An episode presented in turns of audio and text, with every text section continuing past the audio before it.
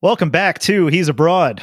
This is Jason here in New Jersey, still in quarantine slash isolation. Joined as always by John, who's abroad in New Zealand, and it's quite early over there. It is very early. And also again by Arlen, who's joining us from Morningside Heights. In, Hello. In Manhattan. I'm not in Morningside Heights. I'm in Washington Heights. Whatever. How's it going? good. Good. Well, that's good. Glad you could join us again. Brittany's out for a run. Otherwise, she would have been here. And you know what? You snooze, you lose, or in this case, you run and try to be active and not a fatty on a couch. Uh, and that that's what happens. You don't get to join us on this podcast. So, in your face. Uh, how's everybody doing? Good. Tired. We uh, fell back last night, so it's much earlier than it should be. People are like, well, you should feel less tired. No, I've been up since 4:30 because I had to do a family conference call, and no one seemed to care that I was the only one that had to wake up at four or five in the morning. So there. oh no. so I, I got it out of my system. I wasn't happy about it, but you do what you have to do. Well, I've been getting up obviously I don't have to take my hour commute to work every day, but I've still been getting up at like a pretty reasonable time every day. Um, yeah, I've just I've just been slacking actually getting out of bed. That's the bigger problem. Is it because you're looking at the news and then you are just like, what's the point of even getting out of bed at this point? Um, no, I'm just lazy. I did make pancakes this morning, so even though I'm getting early, I, I, I made pancakes before everybody wake, wake uh, woke up in my uh, in my house. So I made pancakes. Did that. This is the second weekend in a row. So you didn't make and, pancakes for your family. You just made pancakes for yourself. No, I said I made pancakes for everybody. Oh, okay. Made pancakes for the family. Sorry, I wasn't. Made everybody. I made so many goddamn pancakes today. All right, you have no idea. This recipe, I I looked up the recipe to make Clinton Street Baking Company uh, pancakes. Okay. What's that? And oh man, wow! When this thing's over, we're going. Okay. So Clinton Street Baking Company are like my favorite pancakes. Um, they're in the Lower East Side, but there's also a something community juice, community something juice that's probably closer to you, yeah. where that's in the Upper West Side, and oh, yeah, they are they're also owned by the same people, and their blueberry pancakes are unreal. They're amazing. So last week I decided, all right, I'm going to try to make Japanese style souffle pancakes. You know, the big, tall, fluffy pancakes, and I did it. Actually, I, pulled it off to a reasonable, reasonable extent. You know, but uh, this week I was like, all right, try something different. I'm to try uh, making some some of uh, Clinton Street Baking Company pancakes, and I did. Pulled it off all right, and then I decided I'm to start one of these uh, Instagram challenges, see if this could work. Called uh, "See Pancakes, Make Pancakes." So that's why, John, I, I challenged Alice because you're not on Instagram, so I challenged her to make pancakes. I also challenged Greg to make pancakes. So you um, did. Wait, when did you challenge him? This morning. Oh, okay. Well, he a couple of weeks ago, like when this whole like lockdown first started, um, I was making him make all of our food because full disclosure, I wasn't feeling well and I was worried that if I did have coronavirus, I didn't want him to get it. So I didn't want to cook any of the food that we were both eating. How do you play? Greg does yeah. not really cook things. Yeah. Um, so, but I know he made pancakes though. That's one of the reasons why I added him because I remember those posts. Exactly. So that was, I think, I, I feel like that might have been the first time he's ever made pancakes that weren't from like a pancake batter. So I got to admit, last week was the first time I made pancakes that weren't from a pancake batter. Actually, last week might have been the first time I ever made pancakes full stop. Really? Wow. Yeah. Why yeah. had you never made pancakes before? I don't know because I'm lazy. Never really made anything for breakfast. Pampered. Like I made, I made, I made, I made, I guess I've made eggs. Eggs are easy. Omelets, you of all the people, bacon. though, I think you eat. If someone said, "Name a friend that eats out for the majority of their meals," it's you. Yeah, probably. probably. Obviously, not not in that kind of. uh I don't have that kind of privilege anymore. So if I want some sweet, fatty, delicious shit, then I got to make it myself. So I made the whole works today. I made it was pancakes, some with blueberries, some without. Um, similar recipe as last week, where I needed to make a meringue, which I've never done before, um, and then work that into the batter. Um, also made a blueberry compote and some maple butter. So I, I recreated the Nice. entire Clinton Street Baking Company pancake experience, Nice. How did it and taste? uh, delicious, real good. Although this this thing, I halved the recipe, halved it, okay, and I ended up with twenty five pancakes wow. for four people. So That's a lot. so I actually I stopped at 12. We ate those and then after breakfast I made I was able to make 13 more and then I just froze them. And I thought you said that you stopped at 12, like you stopped at eating at 12, like you personally. when you first said that, I stopped No. at 12, and then everyone else said, Jesus. No, I have no idea how many I ate. I ate a lot of them though. They weren't huge though. They were relatively small. Um but they came out quite well. I was I was quite satisfied. So, yeah. Pancake challenge is on. Can't wait for that to go viral and catch fire and take this uh take the world by storm. It's I'm like the people making into this, people making this whipped coffee. Have you seen this? No. Oh, it, It looks starts with a D. disgusting. it's like it's instant. It's instant coffee. It's sugar, and uh, is it water? I think it's water or milk, some type of liquid. And you basically whip this thing for ten minutes, and it makes like this real like sour cream consistency, thick instant coffee Oh. whip that you put on top of milk. It's a Korean dish, I believe, or if it's not, people are claiming it is. I don't think that it's Korean. I was watching a video about it and I think um I think drinking coffee that way is actually like Eastern European Is originally. it okay? Yeah, especially like in a lot of those places like Nescafe is like a big thing. Um so more of that sort of like whipped consistency in your coffee or like having a um frappe like type drink is more Okay, so, common so I found a Wikipedia article on it, and it's called Dalgona Coffee. And so, Dalgona Coffee is a beverage made by whipping equal portions of instant coffee, sugar, and hot water until it becomes very creamy, and then adding it to cold or hot milk. Occasionally, it is topped with instant coffee, cocoa, crumbled biscuits, honeycomb, etc. It was made popular by Jung E Woo, a South Korean actor who visited an eatery in Macau, M A C A U. Macau. Macau, where he was served a similar beverage reminding him of dalgona, a type of nostalgic Korean honeycomb, and later presented on a South Korean TV show called The Convenience Store Restaurant, and obviously it has a Korean name, um, under hashtag Dalgona Coffee Challenge. So this has been blowing up on South Korea YouTube channel before going viral on TikTok. Can you whip anything into a like a meringue like substance or like a creamy like substance? Or are there limits to this? I'm guessing that there's something in the instant coffee that causes it to consist like this in sugar, but I don't know. I'm not a cook. Oh, this looks not good. This looks like a cup of shit. it looks disgusting. So plain Yeah, I- origin is no. India is where it technically originates from. Looking no, at the thank you. Wikipedia This thing. is I would have at least dressed this up with something on top. Like, no.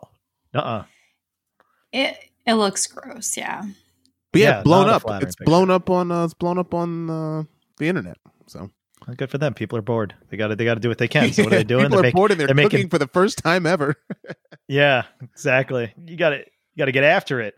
But yeah, the pancake challenge. Let it be said on this on the record that I am the first person to post the uh, see pancake make pancake challenge. And um, if this does take the world by storm, I'm going to say it right here. You're welcome.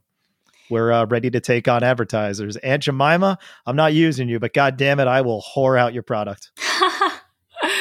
I think we definitely need to make Greg make pancakes again. And uh Well, he does, and then he needs to pay it forward and challenge other people. I wouldn't Now- say he does. I would say he has once. so, now my my original my original plan was to say challenge as many pancakes as you make but i did not have a good picture of the 25 pancakes and the most flattering picture was of two um, so that's i did not i completely abandoned that thought um, but yeah made made two types made plain and blueberry and yeah i'm not gonna lie I, I crushed it i knocked it out of the park sounds like it. yeah, it was great. Love me some pancakes, and uh, yeah, maybe I'll maybe I'll keep on trying. Who knows? Only on the weekends though. I get healthy, healthy-ish breakfast during the weekday. So yeah, that's how I'm passing the time. Arlen, how you staying sane? Um that's a good question. Well, I mean, we cleaned our whole apartment the other day.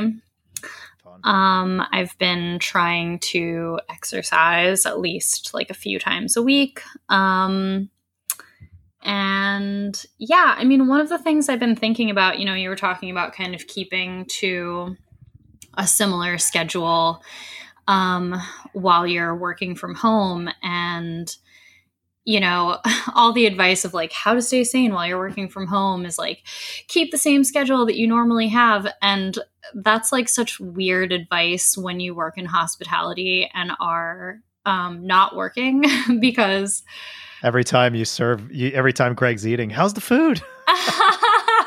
Coming by with a water pitcher, you know, or yeah. something. yeah. Um, and then and then get and then get pissy with him when he doesn't tip well.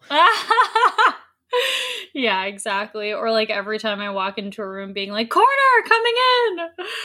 Um, oh, that one goes over my head. I don't know what that means. Uh, there are a lot of blind corners in restaurants, and everyone's moving really quickly. So there's like there's been a lot of like TikToks and like other you know um, videos from out of work um, servers that are like keeping to my normal schedule, and they're like dressed in their full uniform and like you know, every time they walk into a room, they yell corner coming in.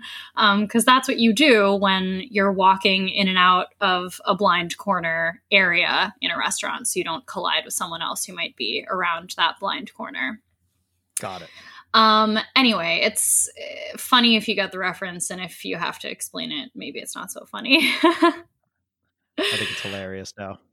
Yeah, but um, the thing that I've been thinking about is like, I am already used to having a lot of unstructured time during the day. Um, and I think once the initial um, shock of not having a job um, war- started to wear off, um, I've realized that not that much about my day to day life has like really changed aside from not leaving the apartment very often and not having to go to a job that frankly I didn't love going to in the first place. Um, so now that I actually am on unemployment and I can, you know, chill out about the money factor, I'm starting to feel okay, you know, um, and I'm starting to think more about ways to use uh, the time that I have um, to the best of my ability. And that's actually something that I am going to circle back to later. Good.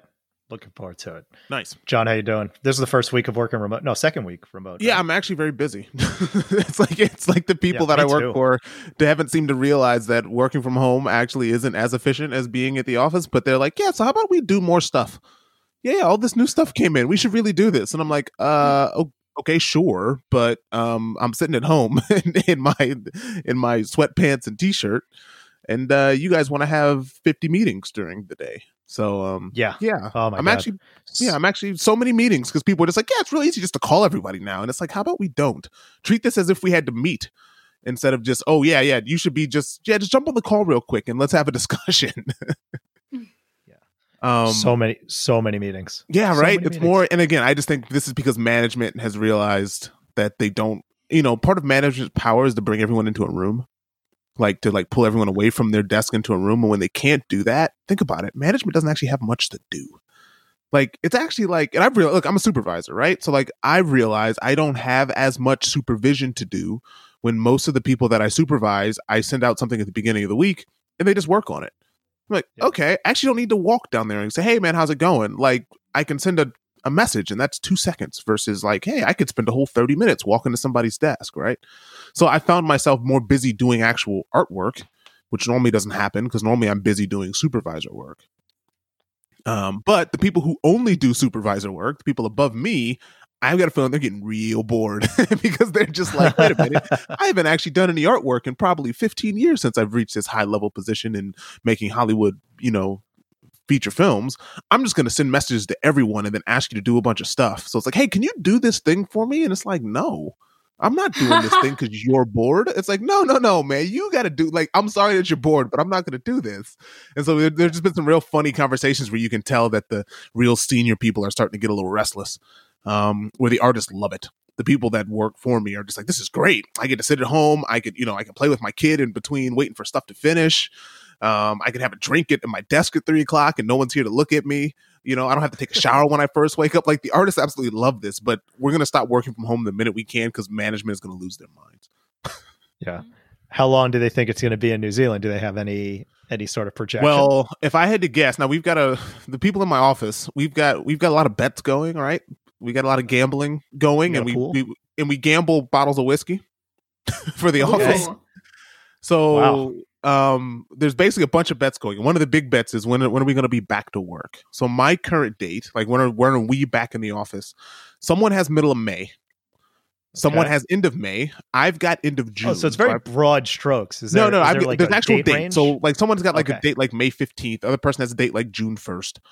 I've got a date of June 28th and Oof. somebody else has a has a date of like July 14th, whatever that first Monday is, and the second Monday in July is. Oh. Um, I think with the way that things are going, the cases we still have about 80 cases a day in New Zealand, so we're probably about to hit a thousand today when they released the, the latest report. Yeah, we've only had one death. That one death came, and you don't point. have you don't have Don Lemon to break those numbers either. How do you? There's do no it? Don Lemon. There's no Chris Cuomo at home telling us that the beast comes out at night. There's none of that. Um, Wait, what? I haven't been watching the news, so so so Chris Cuomo has coronavirus, and I've been watching the clips on YouTube, yeah. and he is uh, he's explaining his symptoms and and how he he chipped a tooth apparently coughing. Him and Sanjay Gupta talked about him chipping a tooth when he was coughing. Um, how so do you chip every, a tooth from coughing? I guess it's something well, when you're when you're Chris Cuomo and you do everything full strength yeah. and you're getting after it, you got to you got to get after it when you're coughing too.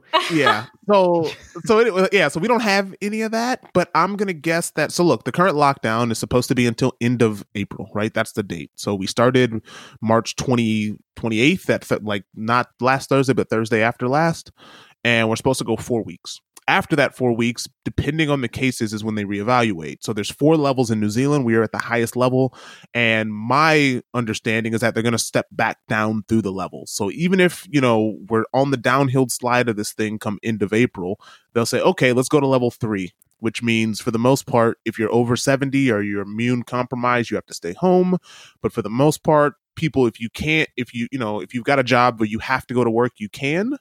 Um, so of people who are sort of right now who aren't able to go to work and have been furloughed or been given deferment payment because they still have a job. Their company hasn't released them, but you know they can't work. Right, their job requires them to be at an office or on site somewhere those people can go back to work.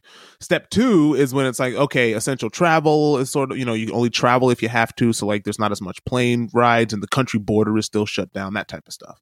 So, I think we'll step back through down the levels. I would say, best case scenario is end of May, is when all of this is completely over, where people can go back to their quote unquote normal lives. Yeah, hopefully. Um, I think I'm hoping that in May at some point. I mean, who knows about New York? But my hope is that I don't think we're going to go back to normal like that. It's just not going to happen. But at least saying, okay, restaurants could open back up, but at half capacity and things slowly getting back to like, I don't think we'll be back to where we were, let's call it in November. I don't think we'll be there until like probably next, next summer. Like that's, that's my assumption. Because I think, summer?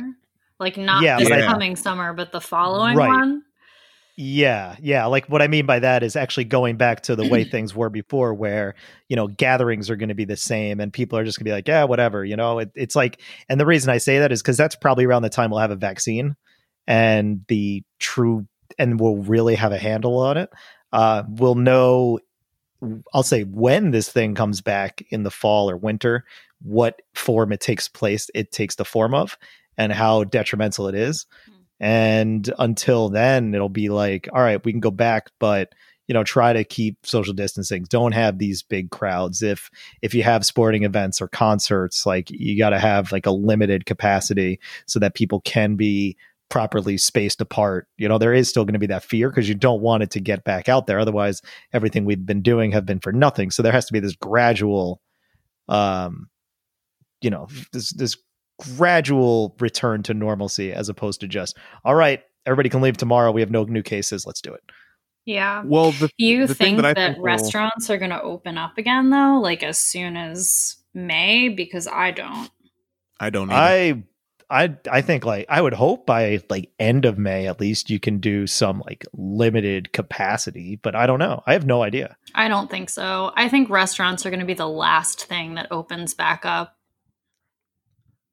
Hmm. I'm wondering about sports. I wonder when sports are going to Well, start going and if they'll the actually start playing without without crowds. Well, that's the thing, right? Because that is what, what what will happen, right? Sports. If you think about where revenues from from sporting events come from, a lot of it's TV rights, right? So you can Yeah, still make money.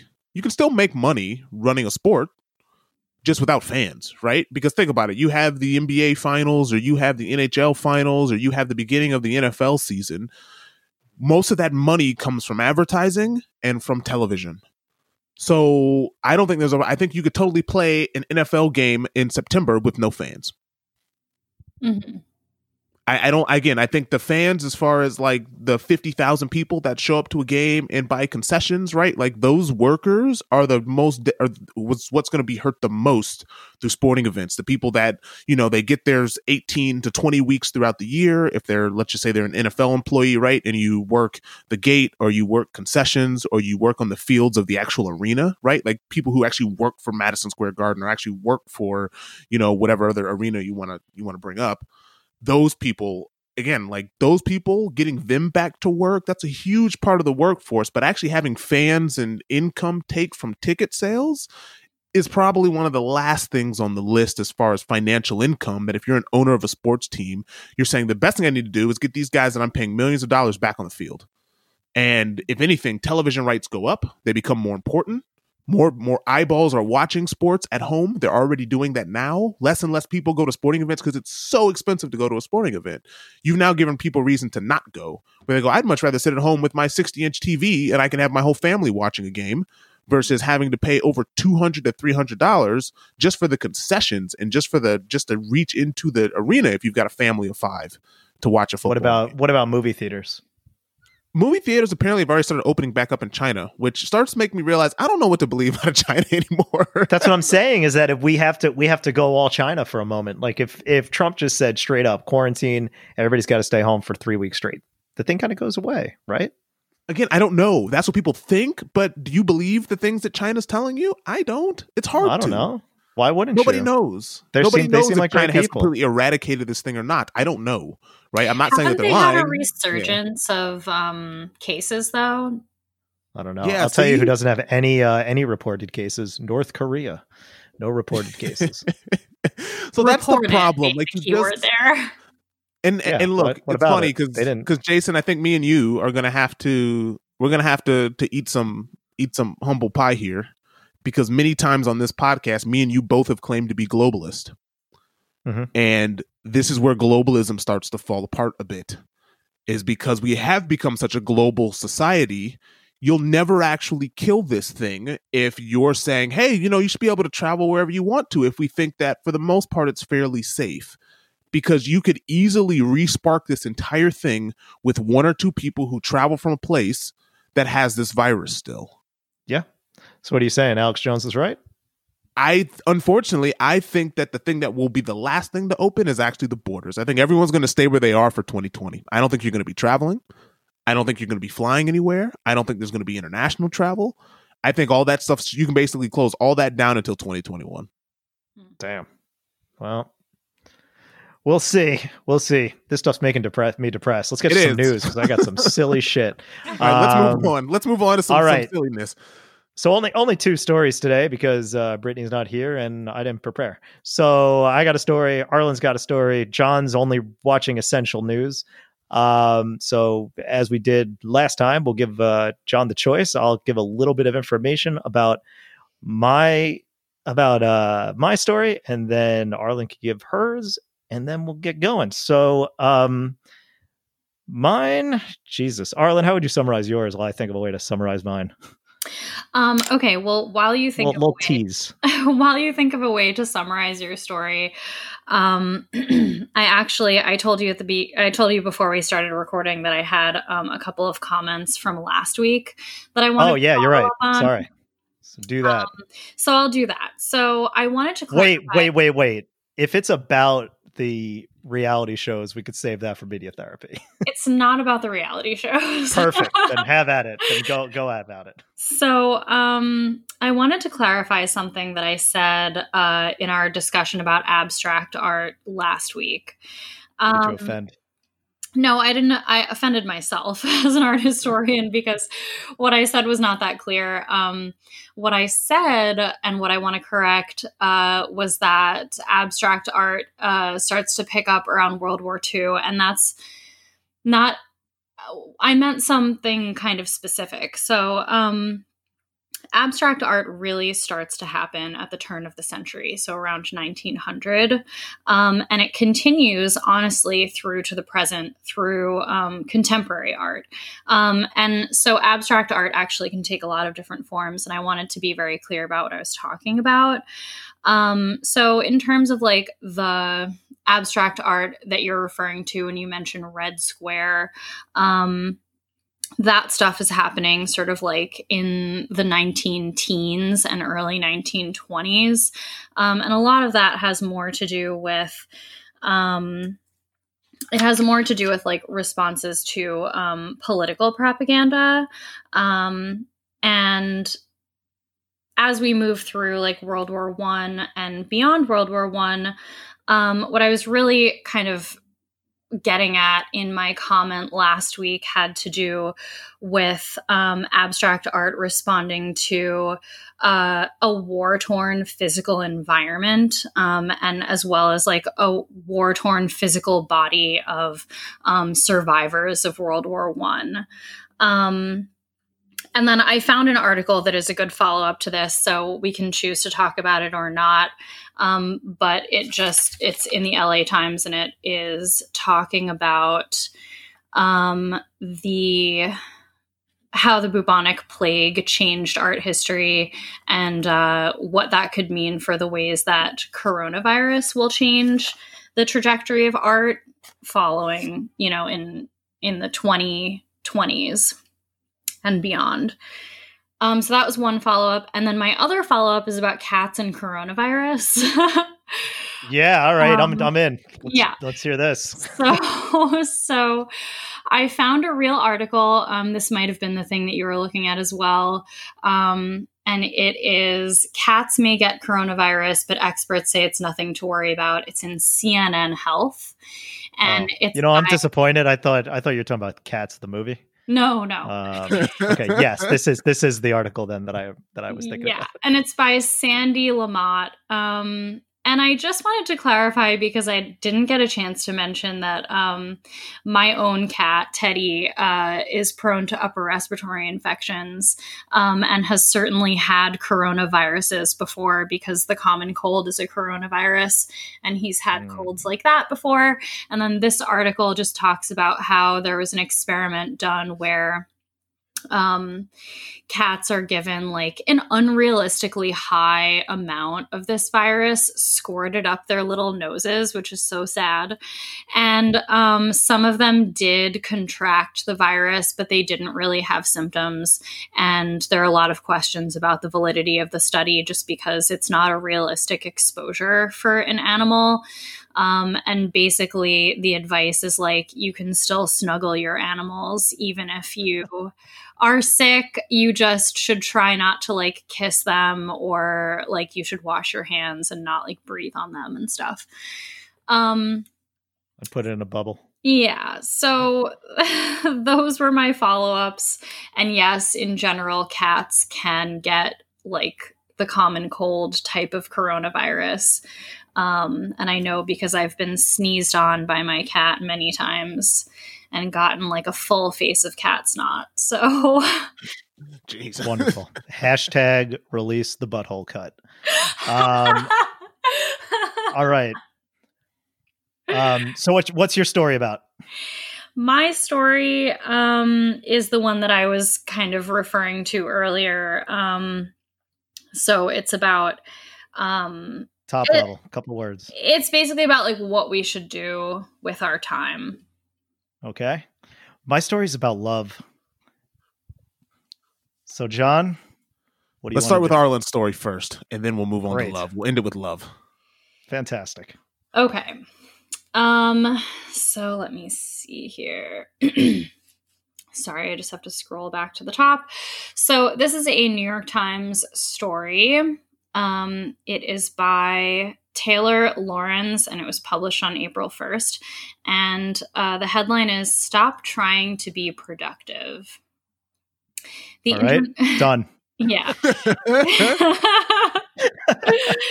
the internet wants you to believe you aren't doing enough with all that quote unquote extra time you have now, but staying inside and attending to basic needs is plenty.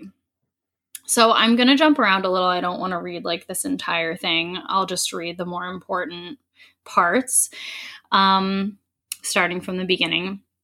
When Dave Kyu 34, an artist, an arts administrator in Philadelphia, realized that he would be working from home for the foreseeable future, he began to fantasize about the projects he could now complete around the house. Quote, We went and bought all this paint and cabinet hardware and thought we were going to do the kitchen cabinet project we had wanted to do forever, he said. Two weeks later, he and his wife haven't touched their supplies. They have two children and demanding jobs. There's no extra time. We realize now, quote, we realize now it was a silly thought, Mr. Kyu said. It's a lot more stressful than I expected, unquote. As the coronavirus outbreak has brought life largely indoors, many people are feeling pressure to organize every room in their homes, become expert home chefs or bakers, write the next King Lear, and get in shape. Um, the internet, with its constant stream of how to headlines and viral challenges, has only reinforced the demand to get things done. Um, oh no! So am I start? Am I part of the problem? You are by, by demanding by demanding people make pancakes. You well, are, and it's funny because reason. Yeah, go ahead. No, I was going to say this is part of this is part of the reason why I've disconnected from the internet is because there is a big proportion of it of telling you that you always have to you always have to be on you always got to be hustling you always got to be doing something and that's exhausting and it's like even now when actually the best thing you can do is probably like nothing like for your own mental health of actually just relax and stop watching so much stop consuming so much stop trying to be as productive because it, this is an unprecedented time. You don't need to show everyone that even with the virus i can't be stopped. I'm always hustling. I'm like kevin hart. I got my own gym. Like you don't need to do all that stuff. Is he doing that? No, I'm, not, I'm, not, doing. I, again, no, that's what I'm saying. I'm not doing it. I'm not. I'm not. No, I said it's Kevin Hart doing that. I didn't know. No, I mean, again, I don't know. I'm just saying, but that's like that's part of it, right? That's part of the Instagram social media mentality of these people yeah. telling you that I'm always on. I'm always ready. I'm always hustling. I'm always productive. I sleep five hours a night, and if when I'm sleeping, I'm even I'm just as productive when I'm sleeping as I am when awake. It's just that that we hit that part of it's an impressive culture. person who can do that. Wow. Well, this, this, is my point, right? Is that nobody can do that. Nobody Dude, if really I could, if I could that. make pancakes while sleeping and then just wake up and have burn pancakes. down your house. yeah, I, I, didn't mean, I, but if oh I if I was capable of doing it successfully, I'm sure someone has come up with some kind of like Rube Goldberg machine that does this. So it's just a matter of finding it and then buying it off the internet. Maybe. But John, you said you were you you got off the internet and social media to be more productive. Isn't that well, that that's the, the, thing is that I find Doesn't that when you're constantly being told that you need to be productive by doing all of these things, I have a hard time focusing on the things that I actually care about. Instead, you just get bombarded with, oh, maybe I should be doing that. Well, maybe I should do that. Well, that looks cool. Maybe I should do that. And then you know what you end up doing? You really end up doing nothing. Mm-hmm. You end mm-hmm. up trying to look productive. You end up trying to appear that you're always busy and you're always productive, but you're not really. Like, think about all the people that tell you, I oh man, I'm always so busy. Every time you talk to them, oh, I'm so busy. I got so much going on. I got so much going on. Those people aren't really that productive. Mm-hmm. They're not, they never actually take the time to go, you know what? I'm actually not doing anything. I'm relaxing today. I need a day to reset and then I'll get back into the things that I really care about. Most of us have way too much going on that we do very poorly, that we don't do very well. And I think that's probably a bit of this of just people always feeling the need to pretend that they're productive and always need to feel that to tell everyone, hey, I'm busy. Even at quarantine time, I'm busy. I've always been busy. Everything's so busy. It's just, I just don't think that that's actually how you're supposed to function at your most optimal as a human being. Mm-hmm. Yeah. I mean, I, I think I don't know. I I have sort of like a mixed opinion about this article. Um which like does go on to make some interesting points about like millennials as the burnout generation and sort of like this overall um this overall urge to overachieve um being like particularly in a, a, a pretty american affliction um as well and i think all of that stuff is right and i think that having like inviting some quiet into your life and taking the time to really reevaluate what is important to you is actually the work that we should be doing now. Um, and I think that's actually sort of the opportunity that we're being handed by being forced to slow down a little bit. Um, so I'm not sure it does. This article doesn't really say that. Um, or at least I don't think that that's like the major takeaway. I think the major takeaway of this article is like stop putting so much pressure on yourself because it's not good for you, which I think is good advice, but at the same time, um, I don't want this period of quarantine to end and for me to feel like I didn't do anything meaningful with it. And I think it's really up to the individual to decide what is meaningful to you or what's going to feel like the right use of that time. Um, but I think it is important to encourage people not to just like shut off their brains entirely by binging Netflix for three months and hoping that, you know, when they come out of their like Netflix induced coma in three months, that everything's going to be back to normal. Yeah. I also think it's more about like unrealistic expectations about what you're going to do, what you can do. Mm-hmm. Because if you if you do get to that point where it's like I'm going to do this and this and this and this and this, if anything, my advice would be do one thing. Yes. Do one thing. Agreed. Yeah. And that and then you could and then and then worry about the next thing. But first do one thing. Because that's that's the only way you're really going to get stuff done. I mean, it happens. I agree. I agree 100%. Focus on one thing and try in the next month to just get better at one thing. You don't have to perfect it. So if you're learning an instrument, pick something that's a very attainable goal in one month. I want to learn how to play, you know, the first part of this song. That's it. Just practice that, focus on that for a month, and you'll come out better than you did before you came in. Yeah. I also wanted to just say that, like, if you are working from home and also have children, like, th- all this goes out the window. Yeah. Like, if you're managing you. to just, like, feed your family and like get them to put on real clothes and not just like pajamas for the entire week like then kudos. Like don't try to do anything else because you're already doing like 110% you know of what anyone should be doing. So this i've seen more not, of my colleagues that's you this is not for you. I've seen more of my colleagues family in the last week than i have in the five six years i've worked at this company Mm-hmm. I've seen kids, I've seen wives, I've seen kids like poke their head up into the camera in the middle of a mm-hmm. meeting.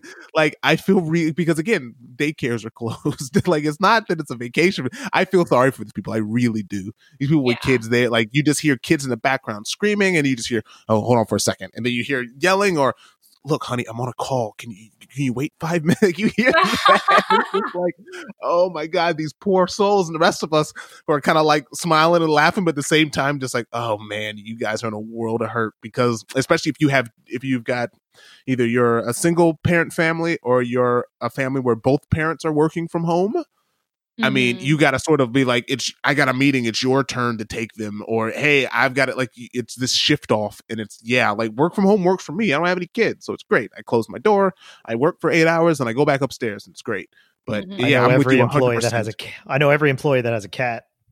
That yeah, cats pop up in the screen. it's, it's just... Yeah, because they never want to stay away from the computer. As soon as you're on the computer, they're like, "Oh, what are we doing?"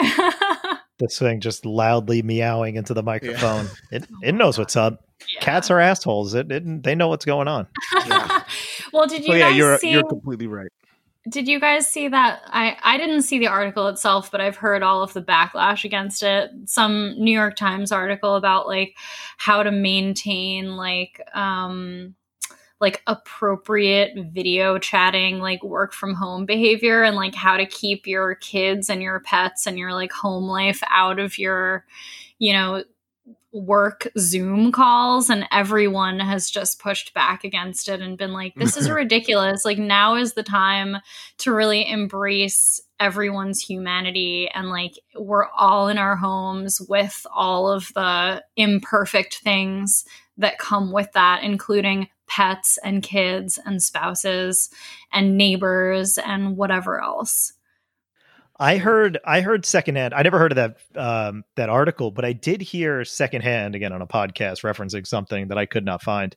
Was that in Japan when you work even when you work from home, you still have to wear a suit. Um, and then so someone made a filter, like an AR filter for a video chat, which like basically transposes a suit on the person speaking. I love that. Yeah, I was trying to find proof of that, but I I couldn't sadly and i really wanted to because i well i wanted to use it for myself. Like if it was a skype filter or something i would totally use that and, and do that on every call no matter how ridiculous it looked. Be yeah, awesome that would be i mean I, I, just want to see honestly how many people wear pants when they're on video calls with work. Yeah. Well I've, I've noticed a downtick in people starting to turn off their their cameras at my office. Like at first everyone first looked at the camera and it's sort of this new novelty of hey we can all see each other. And now most of my meetings are just there's no camera it's just audio. It's audio and then everyone's muting their audio. And it's real mm-hmm. funny because there's people are starting to get real comfortable working from home because i've noticed this too right? You're on mute and you're listening to a meeting and you're giving your own commentary of basically what's go- normally going through your head during a meeting but you can't actually say. So i've started noticing i just started saying this out loud of like oh that's that's nonsense. We're never going to do that. Like in the middle of a meeting when obviously you wouldn't do that if I was sitting in a meeting room. And it's real yeah. funny because there was a call that happened and uh, someone had decided to go on an expletive rant thinking that they weren't on that their mic was muted and it wasn't. oh no. because someone's making Love a promise. He's like, I don't Love know who the bleep's gonna do this. This is nonsense. I can't believe we're gonna do this, this, this. And then someone was like, uh, I think someone's mic is on. Oh, no. afterwards. And this is like one of the higher up dudes of the company basically being like, we're trying to make these promises that they know we're not going to be able to do this. But again, it's everyone it. getting comfortable in their house because you're sitting at home, right? You're sitting at home and, you know, you're looking out a window. You're not in the office space around other people. You're not like at a meeting. So you're just, I'm giving my own personal commentary on every single meeting that I'm muted in. So you just have to be careful. wow. That's why whenever you mute yourself, you you always try to say something that would potentially warrant a response. Yeah. Just to confirm that you're muted. There's a little pro tip for all you uh, working at home people out there to see if you're muted. And then once you know you're not muted, then you go on the expletive uh, rampage. You mean just, once just you know that you tip. are muted? Yeah, exactly. Once you know for sure. Um, so, wow. But but, uh, but look, I, again, I think it's I think it's a good thing. I don't think everyone. I don't think work from home works for everybody, and I think that should be the point, right? That it works really well for some people. Some people were, are really being more productive. They're able to stay at home, whatever their current life situation is. It works. For other people, it doesn't. And I think that's what you should take away from this is that you should have the option for people to go into an office. And for the people who don't want to, you should also give them the option to not. So the flexibility should really be the point of the humanity of this of hey some people really struggle working from home and other people don't. So it's that give and take that i think hopefully is the takeaway from this and not hard one way or the other of nope we're all going to definitely be working at the office or hey you know what? We're going to shut down everything. Everyone's working from home right? There's a middle line as there is with most things. Yeah. Yeah so what um was there anything else in the in that article that you wanted to uh that you want to bring up um, no, I mean, I think I kind of summarized um, the parts that I didn't read out specifically. So that was all of it. Cool. All right. So let's move on to the next story then. Uh, this is a walk. This is a long story. And this is why I thought it was okay to have just two, um, because I want to go through it because it's a bit of an adventure.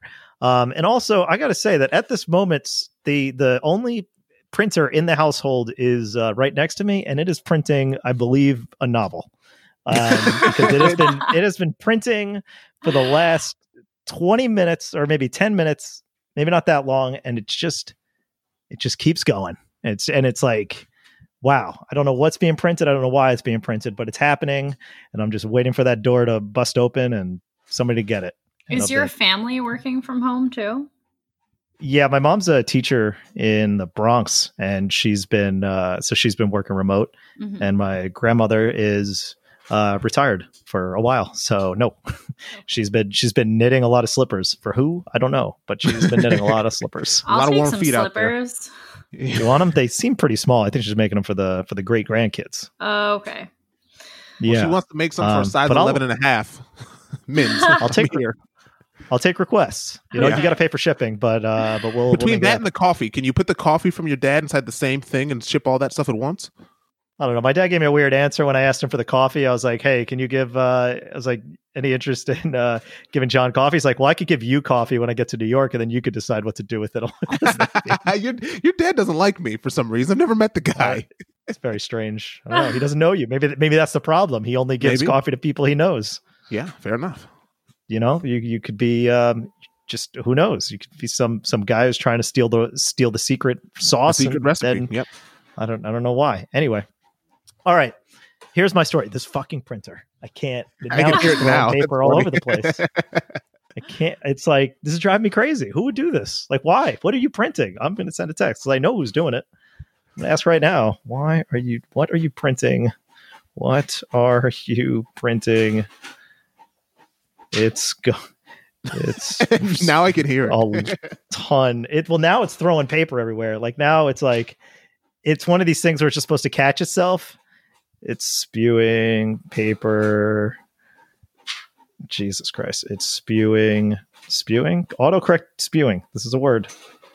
Spewing paper everywhere. it's a big room, so this is why um, these podcasts take an hour and a half, by the way. yeah. Yeah, yeah. Did stop? I Just think it take stopped. the paper out, and then it'll catch the rest of the paper that's printing. I'm a step away. Nope, it's done. I think it's done. Okay, it's done. I think it's done. Cool. Okay, All what's right. your story? All right. So here we go. the story's about love. I'm going to read the headline and then I'm going to send it to you guys so you could read along. And um, because the pictures are amazing. Okay. Here's the headline. Also, here's the fun part has nothing to do with coronavirus. So, mom of four dumps hus- Oh, reading, by the way, from the dailymail.com Mhm. um, one of my favorite sources. Mama Four dumps husband for pole dancer she met in online game Second Life, who she had a virtual wedding and baby with, and now they're married in real life. Wow. That's a mouthful of Uh-huh. a sentence. It's yeah, it's a hell of a headline. You know, they just want to get the point across. So, all right, I just sent you the link. So, well, I'll read, and then we could, you know, you, we could stop and interrupt at any point, but know that this is uh, it's very exciting stuff. Uh, all right, hang on. Um, the, the paper needs to be picked up. Yeah. So I'm just going to go on mute. You guys can skim ahead. And Should I start reading the story? No, I mean, uh, yeah, you, you know what? Go ahead, start reading the story. Give, give it a start, and, and we'll go right, on. I'm gonna start reading it. So when he comes back, he can he can pick it up. So Mama Four dumps her husband.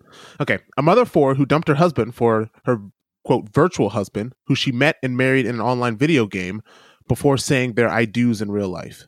Three years ago, Kelly Sexton, 41 of Kent, England, told her husband of nine years that she wanted a divorce within days of meeting Nick Von Aston, 30, of, West, of Wisconsin, in Second Life, so an international love story.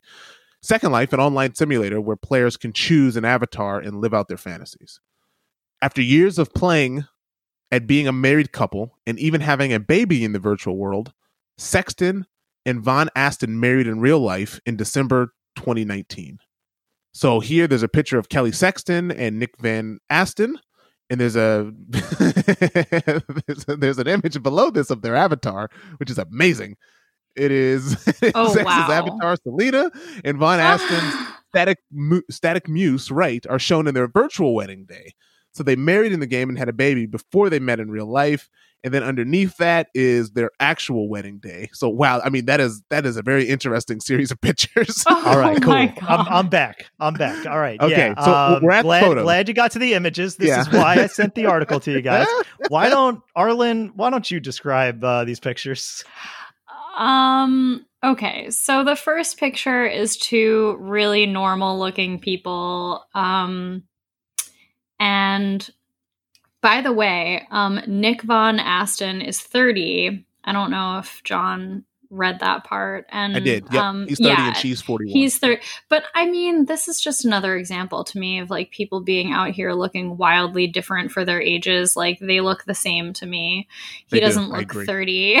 he looks like Yeah, like he's in older his than 40s. a little older than that. But anyway, don't know. He used some good moisturizer. He's looking. He's, he's looking smooth. He's the pole dancer. I guess He's got the neck tattoo. Don't forget the neck tattoo. yeah. Um so the second picture is I don't know how to even describe this. They're avatars. let's- Yeah. I just so this this dude is Mhm. probably like maybe I don't know what like seven inches taller than her in real life IRL as the, as the kids would say. yeah. and she is um she is not svelte. She is a uh you know she's she's a bigger lady right? He is he is very average maybe a little put maybe a little doughy right? As i as i would often describe myself. And uh and then and then you got this picture of them in the virtual world and she is just like this supermodel uh proportioned lady in a wedding dress. And um and then you got this dude who's like about a foot taller than her um it with, there's with the there's a lot happening. jawline that could, that's made out of oh granite. yeah yeah. yeah and that's the uh yeah and that and that's the difference between their their real life uh their real life selves and their uh, and their virtual selves And it's a mermaid style wedding dress on the avatar. Uh, and in real life, it's more of an A line tulle situation, just for listeners who know the difference. I was about to say you just educated me on this, that, that, that there's a difference in wedding dresses. well There know for sure so that many the differences. the comparison picture will be the image for this uh for this podcast all right so, so so, So I do you can want me pick to it up from continue, here. or do you want to pick it up? Okay, pick it Uh, up. I, I can pick it up. Yeah, it's fine. Sexton and Von Aston met in quotes. That's rude. In Second Life on New Year's Eve 2016, while she was using her avatar Selena, a slim, blue-eyed, tattooed babe. This is their words, and he was the tall, dark-haired, buff, static muse who pole danced in front of her when they first met. Sexton, who was fibro. All right, who has Fibromyalgia. I'll help you out. for that. Fibromyalgia. Do you not know Emmy? what fibromyalgia is? No, no. You've never heard of fibromyalgia? Yeah. Am I- why why am I being attacked for this? I don't know why. no, just I, it's just a question for me. Yeah, like, I definitely know what it is. Yeah. I just okay, yeah. good. It's like from what I know, it's, it's like it's like muscle pain. From what I It's like from, an, from it what I know. seems to be it's like a not very well understood like chronic pain disease, but it's probably like an autoimmune disease of some kind where like you have a lot of yeah, musculoskeletal pain all the time. Got it. All right. Cool.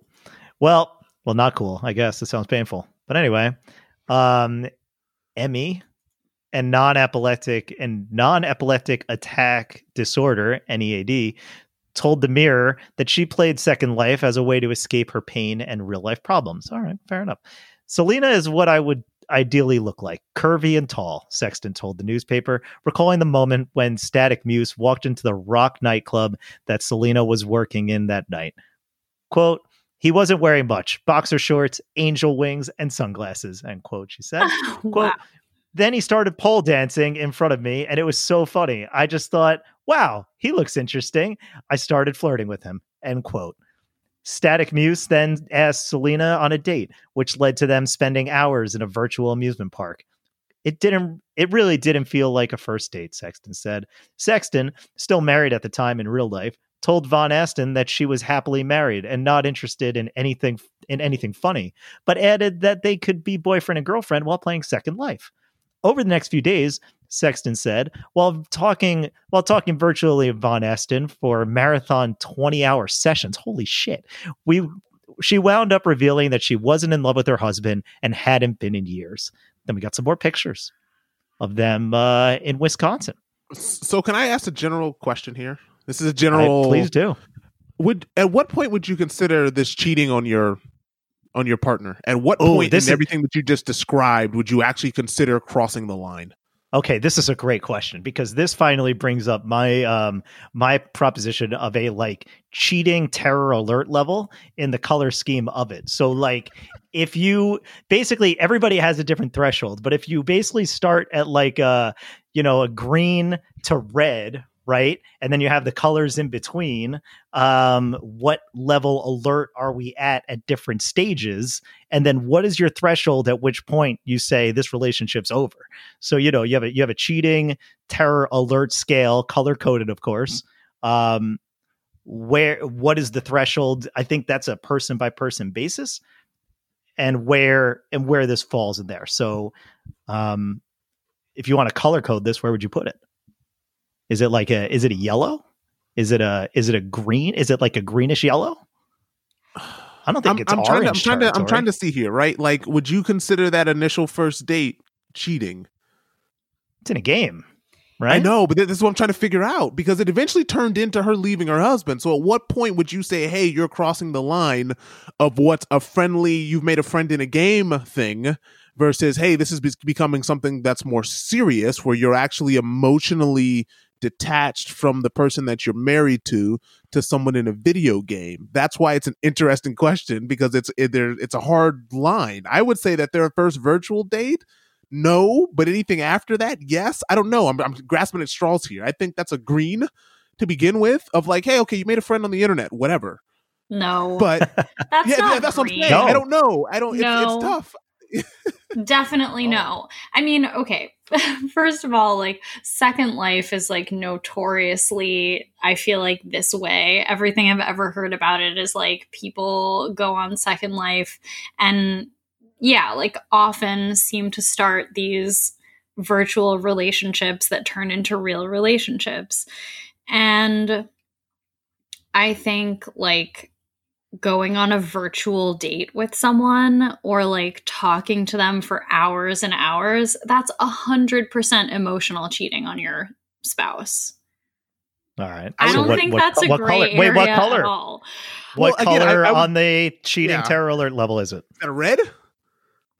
I don't know. I mean, okay, the first date that they went on is definitely not red, but I would say it's like in the orange territory where it's like if you're if you're agreeing to go on any type of date, whether it's virtual or in real life with someone when you're married to someone else and you're not in an open relationship, that's it's not good. yeah, I don't, I'm not saying it's good. It's I just, not I, I- I- good. I, just, I just, again, I'm trying to put myself in this person's shoes because first of all, I'm not going to be on a video game going on a date with anybody. That's just not happening. But All I'm right, trying to figure fair out enough. of like in this game because yeah, I think this game is the one that's not- first of all, the fact that you said that this game still exists was actually pretty surprising to me. Um, yeah, this game uh, Yeah. will very much exists. These Yeah, guys are but- uh, they but got that's an what I'm trying to figure out of like in that game at what point is it just making a friend versus I guess if you call it a date, right? That's crossing the line. What if it wasn't actually called a date? What if you just said, "Hey, there's someone that I met on like someone that I started that I met in a room on Second Life and we're going to go to an amusement park." It, would that be considered emotional cheating at that point? Well, you're saying it's a friend, right? You're not. You're not going on a. You haven't as- classified You're it as not going date out as a date, but problem from the that jump, they classified it as a date, right? Yeah. Okay, so I, I agree said- with our. But here's what she said. Here we go. She said, uh, do, do, do, going back, um, she said static abuse, then asked Selena on a date, which led them to spending Okay, so that's a problem. in- I agree. That's yeah, a problem. He he asked her out for a, on a date, and Okay. she said yes. But you So can be looking at it as a. if he didn't if he didn't say it was a date what if he just said hey i'm going to go to this amusement park because there's a new level or something i'm making stuff up i've never played this game but because there's a new thing here would that be considered emotional Sims. cheating as well I think so. I mean, okay, John, here's a question for you. Um how long how long have you and Alice been together? for about four years Okay. longer than four years four years plus If you found out that she if you knew she was spending all of her time on some virtual reality game and then you found out that she went on a virtual date with someone else or let's say several, how would you feel about it? So the first thing I do is I would laugh hysterically at her because this is, this is who I am. Um, but I don't. I guess I wouldn't necessarily. I'd ask a lot of questions, but I don't think I would be hurt to that level. Like I wouldn't again, like on the terror level, it's not an orange, it's a bit below an orange. I'd probably try to figure out like why do you feel the need to do this in the first place? Right. Would be my question more than like, oh, I can't believe that you've harmed me. I would first laugh and go, Really? You're on a video game doing this? Like now it's different if you're on like a dating app, right? With like an mm-hmm. actual human being who's in your area. That's different. Or if you like again, this is this person could be anywhere which is why I'm kind of like, unless you act on it, unless you have the full intention on acting on it outside of this game, then it's like you got a friend as long as you're not doing anything where it's personally showing your own self, pictures of yourself. If it's just your avatar and their avatar, I again, I, I would laugh at her hysterically first. But it's another that, way for i mean the other the other question actually you could kind of say well where's the line between emotional investment in your character obviously there's another person on the other end in this case but Right. like what about in a game like in an rpg where you pursue where you have like romance options right like in mass effect you know that's a sci-fi game where there's like characters but as your character progresses like it would in a movie there are romance options and relationships and things but like again, that there's not a human on the not other side of that, which is Arlen's Correct, point. and that's- that's and the that's the human on the other side of it, right Yeah. but if you but can you transpose your you know your own fictitious world in this place and disconnect it from Yeah, I guess that's my question as well. that's that- that that's would- that the other be que- my- that's why that I would be my question. made that yeah, analogy. that, that would be my question of like how invested in this are you? Like, do you feel this emotional that even if you don't ever meet this person, you're getting something out of this that I personally am not able to give you?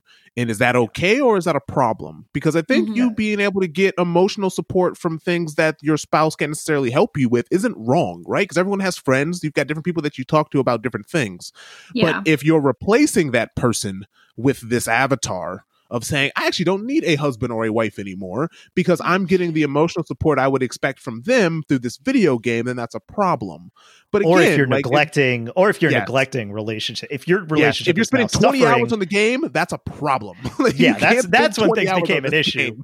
Yeah. when you have a 20 hour talking session i mean for more than just relationship pro- that's a personal so, problem so as to answer your question, Arlen, I don't think I'd be hurt by it. I would be very inquisitive of it before I got hurt. I Mhm. think I would, and again, I think that's just probably my personality of trying to figure out, okay, what exactly are you doing on this thing and why? I'd be asking a lot of questions to see Mhm. what her response would be.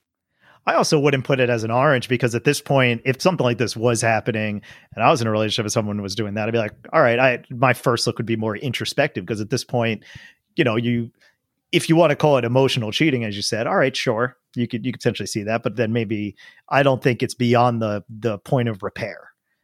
Right. Where you could say, all right, well, maybe what's going on here with this in this fictional world that you're what are you getting from this that I can't provide? And if I can't, well then all right. Well then that that obviously is more foreboding and issues that you say, all right, well let's let's let's call this thing a wrap versus um, something where it's like, oh, okay, I could I could step up, I could get on a pole. So what you need me to do? Here we go. Give me- Give me- I'm, I'm give me the an avatar, boxers baby. I'm coming in. I'm- Give me the I'm boxers in and the wings, and I'm in. I'm doing it. Yeah. Yeah. I mean, I But- think but that's a good yeah. point. Um, Yeah. that it it uh it's more of a red flag. Any type of emotional cheating is a red flag that something is heading in the wrong direction in your real life relationship. And Agreed. Yeah. yeah, and like Jason said, it doesn't necessarily mean that like um it's that your real life relationship is beyond repair, but it means that um there is something that needs to be repaired. So So moving on with the story, because it, it gets darker.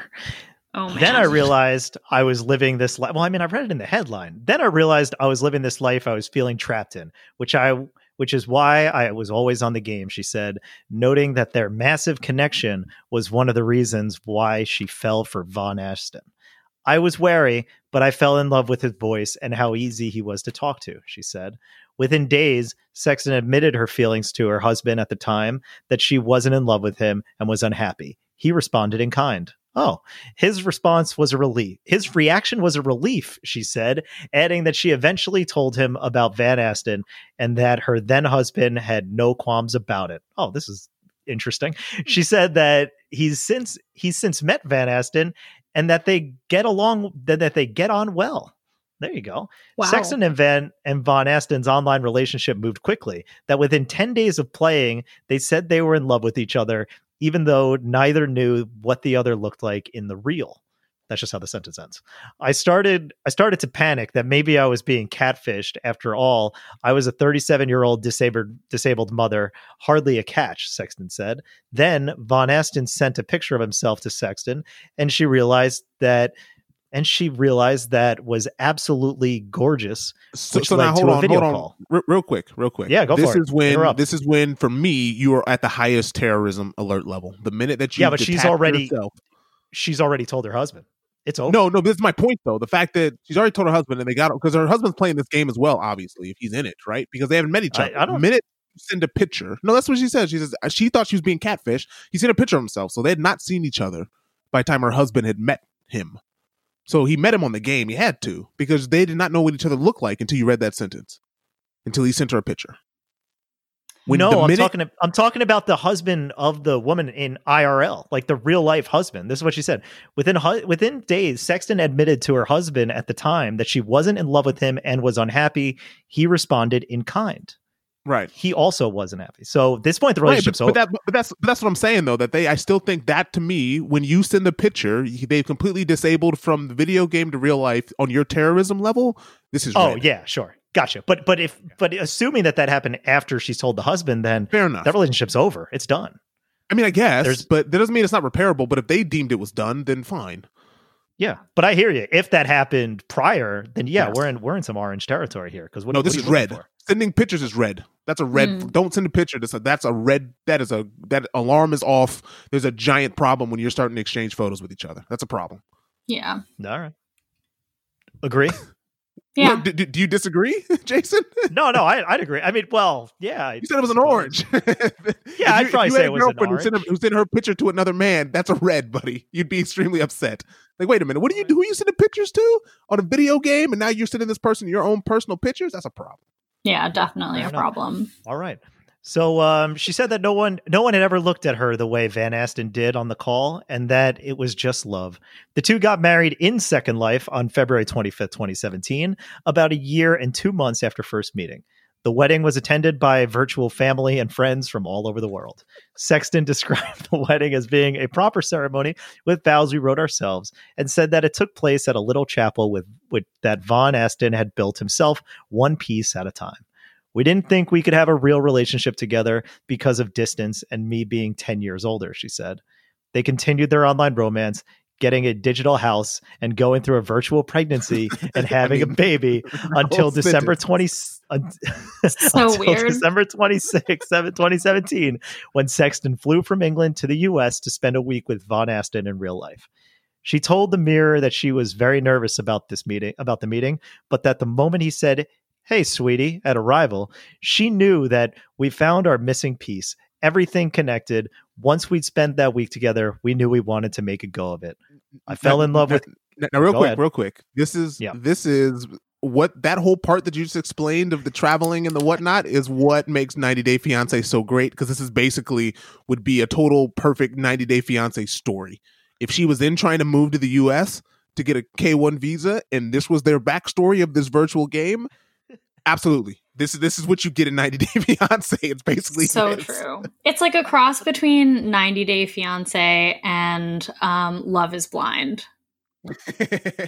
Yes, there should be a um, Right? Maybe there needs to be a show based on There Second should totally Life. be a reality show based on people in Second Life who then meet each I'll tell you what, and I'm going to try to look up Second Life for next next week. But I think that I bet they're doing awesome in this situation. Oh, like yeah. with the current with the current Oh, world definitely. situation. I bet I know games already are seeing higher engagement, but you can only imagine that games that encourage connections with other people. So I'd imagine this World of Warcraft, other MMOs, like those are what are really exploding now.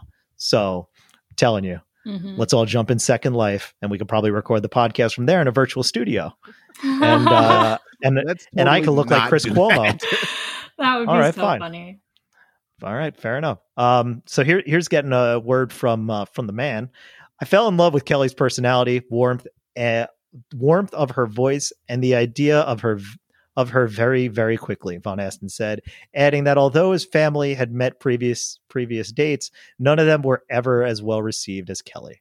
Von Aston then flew to England in March 2018 to meet Sexton's children in person. Remember, she had four kids. After seeing them on video and chatting with them, they loved him, she said.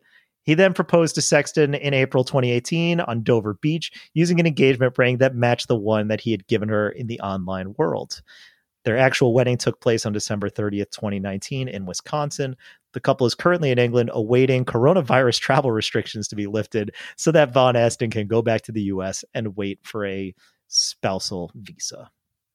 Um, there's more, but I think that's yeah, it. I, I think, I, goes I think we got things. the. I think we got the gist of it. Look, I, I just, I'm surprised that Second Life is still a thing. And if these people f- truly found happiness and love, you know, more power to them. Yeah. Well, I, I'm going to read this line. Sexton said that their relationship felt feels like a fairy tale, and that when I first saw him, I felt like my soul had found its mate, my missing piece. It's a perfect story with a perfect ending, and that ending is being stuck in England with uh, coronavirus. So there you go. Uh, that was that was a trip. Uh, I'm sure we're going to see more Second Life stories. it was I actually have a- journey. I know somebody who may or may not have uh, met her current baby daddy in World of Warcraft, and he may or may not have had a family before that happened. So, wow. um, yeah, yeah, it's, it's, these, these things happen. These things happen. They- they A lot of people do. play these games. A lot of permutations can exist in the game and out of it, and y- connections can develop in any way possible. Um, that's it for the news. If we want a little reddish, bluish, blackish, Jewish uh, for some political talk, I got nothing. Um, Trump's still an asshole. Skip it. We'll yep. skip The it. coronavirus is Um, enough of a political catastrophe in the U.S. Let's just. I'll Exactly. repeat it again.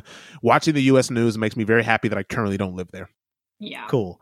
And uh, we wish uh, Chris Cuomo all the best because uh, we need you, Chris. We need you getting after it. Um, he hasn't been working out. I think all the weight he's losing is muscle mass. Oh, we'll see.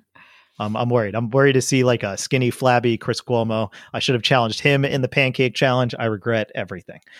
Um, okay, so here we go. I uh, I will get a little media therapy, and then uh, we'll call this thing. So I was watching. So obviously, as always, start off with a question. I was watching The Rocketeer last weekend. Fun movie, a lot of fun. I don't know if you guys are any fans. Yeah, but not in a very long time. yeah, You should watch it. seriously, haven't seen I- that in a honestly, long time. I think it holds up. Yeah. I think it holds up. And I forgot that uh, Timothy Dalton is the villain.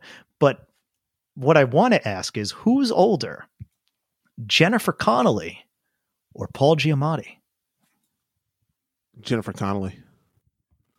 I What do you don't think? I don't know what celebrities look like or I don't know anyone's name ever. So I have to like actually look up a Jennifer picture. Connelly was in A Beautiful Mind, of course. She was the she was the wife.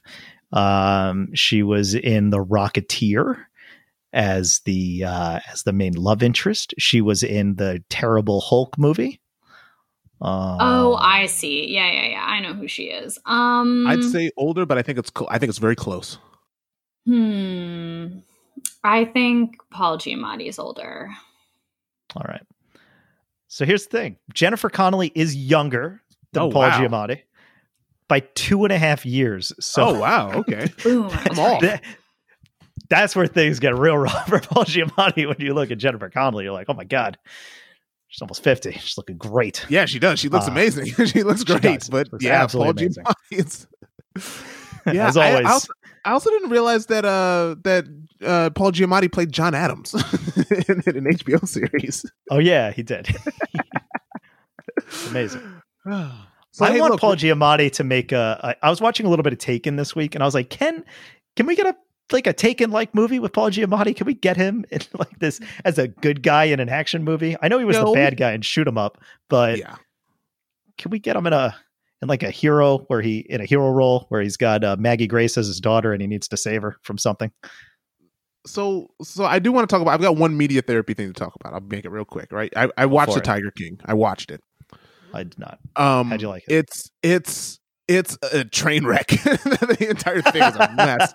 really? Um, it's definitely it's definitely worth watching. It's one of the more and again, I know that if you've been listening to podcasts or just news in general, or if you're on the internet, everyone's been talking about this thing. Like the few podcasts that I listen to is just nonstop Tiger King. Um, it's it's an amazing train wreck to watch. It's it's yeah, you should watch it. That's all I'm gonna say. Is that it should definitely be watched. You should. It's seven seven episodes at like 42 minutes a piece per episode. Um, yeah, it's it makes you wonder that there's there's some real different livelihoods out there in the US that we have nothing about. The fact that this world even exists and that this specific dude, Joe Exotic exists is it's it's it's it's amazing. Um so yeah, so I watched it and it's definitely worth watching. Um if you've got free time, which you all do. Mhm. To Wow. spend at least you can spend an hour a night and you'll still be in quarantine by the time you're out of this thing. So yeah. That- that- that's all? I got for media therapy is that I watched the Tiger King and it's it's amazing and they're all terrible human beings. Every single one of them are all unlikable and terrible, but that doesn't mean you can't stop watching. nice. Ar- Arlen, what do you got? Uh, well, I did send my recommendations for seasons of Married at First Sight for you guys to watch, but Yes. um, I sent them a little late in the week, and so I guess I don't know um, if we're gonna start talking about one of these seasons. Then you know, you guys need I'm to not pick watching one to watch. I will I will not watch any of this. I will be a I will be a party to the discussion. I will not watch it. Okay, John. I think I'm gonna pick season nine because one is probably easier for me to find to get a hold of to watch it. Um, I don't know that it's gonna be. I mean, I don't know if it's gonna be easier, but it's fine with me if you pick season nine. Okay, This is I think I'm gonna pick First Sight. season nine because the OG seasons are always you know there's a little too much about like I, I want I want when the real crazies get a hold of a show and want to be on it. That's what I want to see. Oh, okay. Well, season nine will fully deliver that Wonderful. for you. That's So what I want. That's what How I can want you watch this? Is this crazy. on buckle is this up. on Netflix? Is it on Netflix? Uh, I believe it's on Netflix or Hulu. Um, Okay.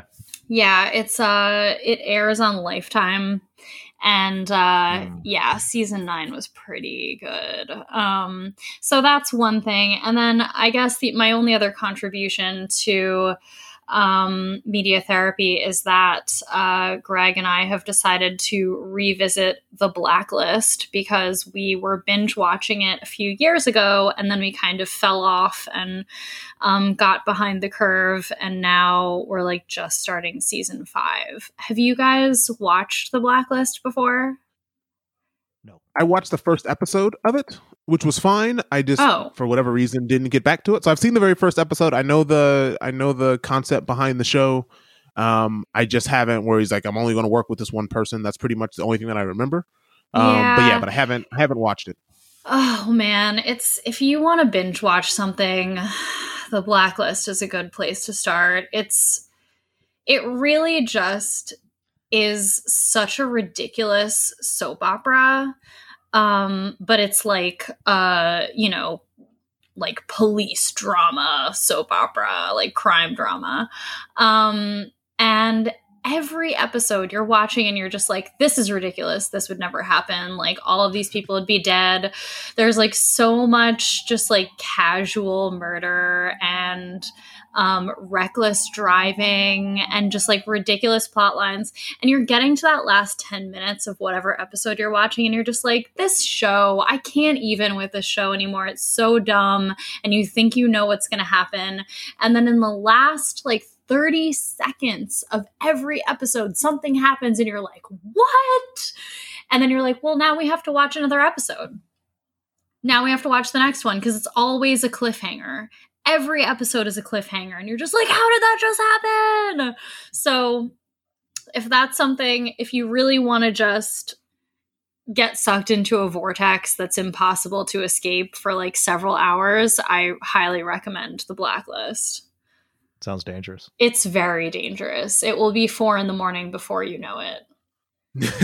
All right, I'll see how the married married at first sight goes, and then maybe I'll switch over to this because yeah, I'm getting to the point I'm running out of TV, which I don't know if that's a good or a bad thing.